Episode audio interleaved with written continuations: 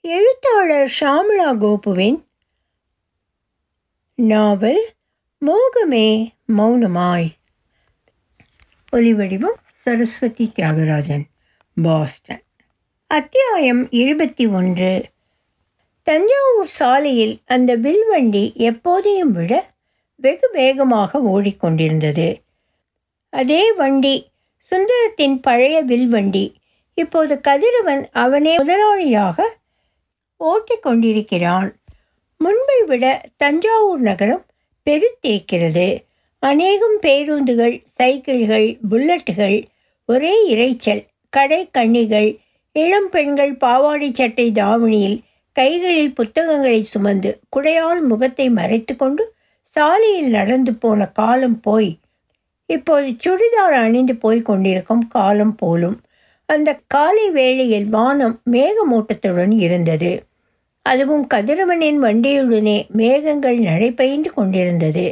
ஒரு மழைத்துளி பொட்டென்று அவன் கையில் பட்டு தெரித்தது வானத்தை அண்ணாந்து பார்த்தான். மேகம் கருத்திருந்தது. வண்டியை விரைவுபடுத்தினான். இதுபோல் ஒரு நாள் மீராவின் வீட்டில் கதிர் வெட்டி போட்டிருந்த விறகு கட்டைகளை குளியலறையில் பரன் மேல் அடுக்கிக் கொண்டிருந்தான்.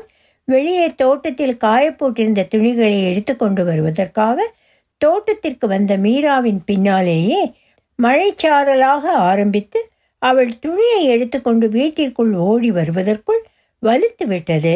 எனவே அவள் வீட்டிற்குள் நுழையாமல் நடுவில் இருந்த குளியலறைக்குள் நுழைந்து விட்டாள்.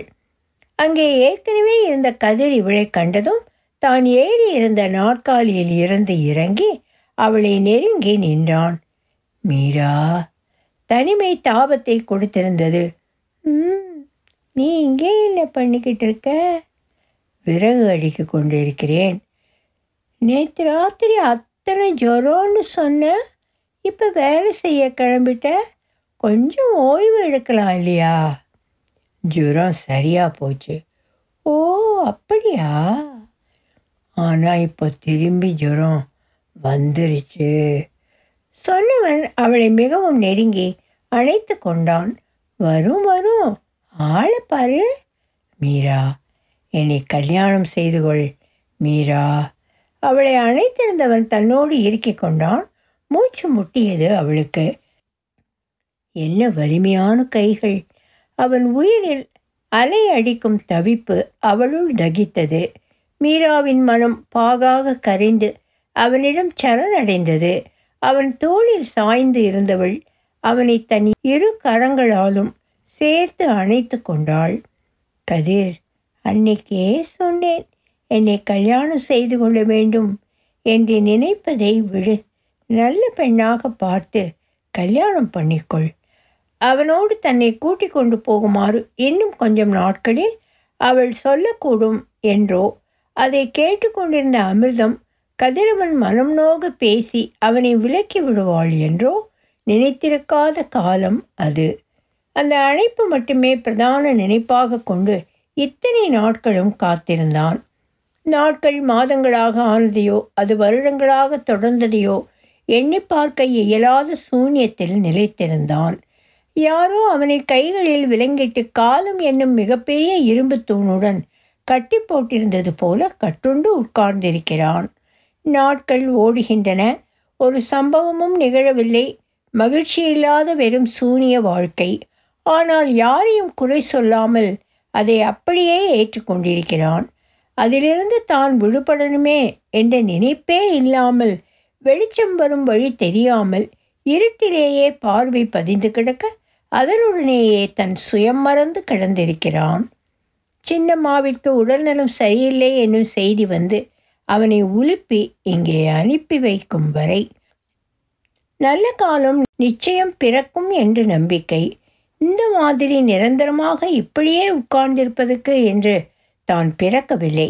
தன் விலங்கை தளர்த்தி தான் விடுபடும் நாளை எதிர்பார்த்து காத்திருக்கிறான். இந்த நிலை சற்று உற்சாகமாக கூட இருக்கிறது. காத்திருப்பதற்கு என்று ஒரு காரணம் இருக்கும்போது அந்த காரணமோ தன்னுடைய உயிரையே தனக்கு திருப்பி கொடுக்கக்கூடியதான ஒன்று என்றான போது காத்திருப்பதே ஒரு தவமாகித்தான் போயிற்று கதிரவனுக்கு. இப்போதெல்லாம் அருகில் உள்ள பெண்கள் பள்ளியில் டாக்டர் ஜெயந்தியின் சிபார்சினால் வேலைக்கு போய்க் கொண்டிருக்கிறான். டாக்டர் மீரா பிஹெச்டி மெடிக்கல் படித்தால்தான் டாக்டரா? ஆராய்ச்சி மாணவியாக பதிவு செய்து கொண்டதிலிருந்து படித்து முடித்து பட்டம் வாங்கும் வரை ரெங்கராஜன் சாரும் வத்சலா அம்மாவும் உடன் இருக்கிறார்கள். மாலையில் அக்கம்பக்கத்தில் இருக்கும் குழந்தைகளுக்கு சங்கீதம் கற்றுக் கொடுக்கிறாள் டியூஷன் எடுக்கிறாள். அவ்வளவு ஏன்? சின்னஞ்சிறு குழந்தைகளுக்கு அமிர்தம் நடனம் கற்றுக் கொடுக்கிறாள். ஒரு காலத்தில் இந்த பெரிய வீட்டிற்குள் யாருமே வருவதில்லை. ஆனால் இப்போதோ சிறுமிகள் மாணவிகள் மட்டுமல்லாது தோட்டத்தில் சாமிக்கு பூ பறிக்க பெண்கள் என்று எல்லா வயது பெண்களும் சகஜமாக வந்து போகும் இடமாகி போயிற்று அந்த வீடு. அமிர்தத்துக்கு பொழுது போதவில்லை.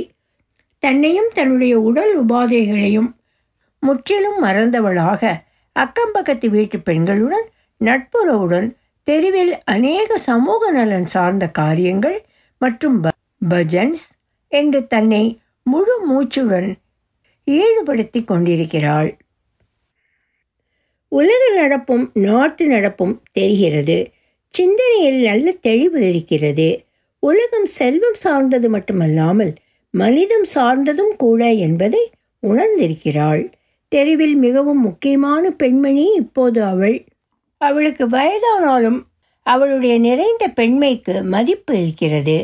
அதில் அவளுக்கு மனநிறைவும் உண்டாகி இருக்கிறது. அத்தனையும் மீராவினால் அவளுடைய படிப்பினால்.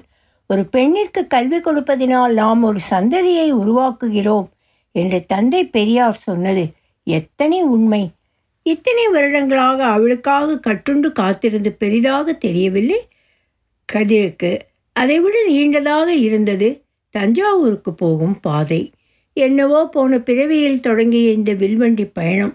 இந்த பிறவியிலும் தொடர்வதாக மனமயக்கம் ஏற்பட்டது அவனுக்கு. எப்போது இந்த பயணம் முடியும்? மீராவை பார்ப்போம் என்று மனது பரபரத்தது. தஞ்சாவூரில் மீராவின் வீட்டில் போர்ட்டிகோவில் வந்து வண்டியை நிறுத்தினான். தோட்டக்காரன் ஓடி வந்து யாருங்க? என்ன வேணும்? நீங்கள் பாட்டுக்கு திறந்த வீட்டுக்குள்ள ஏதோ நுழைஞ்ச மாதிரி. நாயின்னு சொல்கிறீங்களா தோட்டக்காரரே? அந்த குரலும் விதமும் அவருக்கு ஏதோ சந்தேகத்தை கொடுக்கவே அவன் அருகில் சற்று நெருங்கி நின்று அவனை உற்று பார்த்து அடையாளம் கண்டு கொண்டு விட்ட நிலையில் கொஞ்சம் அதிகப்படியான உற்சாகத்துடனே கேட்டான் ஏன்பா கதிரு இன்னுமா இந்த வில்வண்டியில் வருவ? இதை மறக்க முடியுமா? மொத முதல்ல இந்த வீட்டுக்கு நான் வந்ததே இந்த வண்டியில் தானே. எத்தனை நாள் இரவு இந்த வண்டியில் படுத்து உறங்கி இருக்கேன். நிலாவை பார்த்து கொண்டு மனதிற்குள் ஜன்னல் நிலாவை என்று நினைத்து தனக்குத்தானே சிரித்து கொண்டவனாக பேச்சு குரல் கேட்டு வெளியே வந்த அமிர்தம் யார் அது? என்றாள். கதிர் அவளை முழுமையாக ஒரு நீண்ட வினாடி எடுத்துக்கொண்டு பார்த்தான். அப்படியே இருக்கிறாள். என்ன பரன் மேலே இருந்த பித்தளை அண்டாவைப் போல கொஞ்சம் மங்கி தெரிகிறாள்.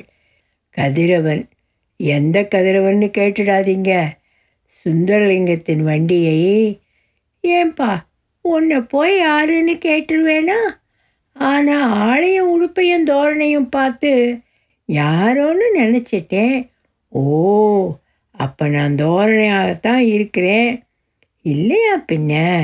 சும்மா சீமதுரை போல இருக்க. சிராகித்து கொண்டவளாக இந்த தோரணை போதுமா? நீங்கள் கேட்ட அளவுக்கு இருக்கா? ஏனப்பா உங்கள் ஊரில் இருந்து இந்த வண்டியிலே வந்துட்டியா? இப்போதெல்லாம் இங்கே யார் இது போல் வண்டி வச்சுருக்காங்க? தோட்டக்காரனின் சொல்லுக்கு அமிர்தம் தலையை ஆட்டி ஆமோதித்தாள். சரி அப்போ நான் போய் பிரமத்கார் கொண்டு வரவா? அப்போவாவது நம்புவீங்களா? எனக்கு அந்தஸ்து வந்து விட்டது என்று. ஏன் கதிர் என்னை கொல்ற? அன்னைக்கு என் சூழ்நிலை என்ன அது போல் பேச வைத்தது. இன்றைக்கும் அது போல் கேட்பேனா? என் கேள்விக்கு பதில் சொல்லுங்க. அதான் அப்பமே சொல்லிட்டேனே. சீமத்துறை போல இருக்கேன்னு. எத்தனை வாட்டி சொன்னாலும் எனக்கு கேட்கணும். ஏன்னா எத்தனை வருஷம் இந்த நிலைக்காக நான் கஷ்டப்பட்டிருக்கேன் உனக்கு அந்தஸ்தே இல்லை என்றாலும் கூட உன் விஷயத்தில் என் மனசில் மாற்றம் ஏற்பட்டிருக்காது என்று நான் சொன்னால் இப்போது நீ நம்புவாயா? அப்படின்னா அப்படின்னா என்ன சொல்கிறீங்க நான் எனக்கு மீராவை கல்யாணம் செய்து தர சம்மதிப்பீங்களா? ம் சாதாரணமாக கேட்கிறாய். இதற்காகத்தான் இத்தனை வருடங்களாக காத்துக்கொண்டு உசிரை கையில் பிடித்து கொண்டு இருக்கிறேன். அம்மா. உணர்ச்சி மேலிட்டால் கண்கள் ச- சற்றே கலங்கத்தான் செய்தது. போகது மேலே இருக்கிறாள் போ. சொன்னவள் புடவை முந்தானையால் கண்களை துழைத்து கொண்டு எதிரே தெரிந்த கோயில் கோபுரத்தை நோக்கி கன்னங்களில் போட்டுக்கொண்டு கையெடுத்து கும்பிட்டாள். கதிரவனுக்கு மனதை என்னவோ செய்தது. எதையோ சாதித்தது போலவும் தான் இத்தனை வருடங்கள் கஷ்டப்பட்டதும் மீராவை பிரிந்து இருந்ததும் இது எல்லாம் கனவில் நடப்பது போலவும் பிரமை ஏற்பட்டது. மோகமே மௌனமாய் நாவல் தொடரும்.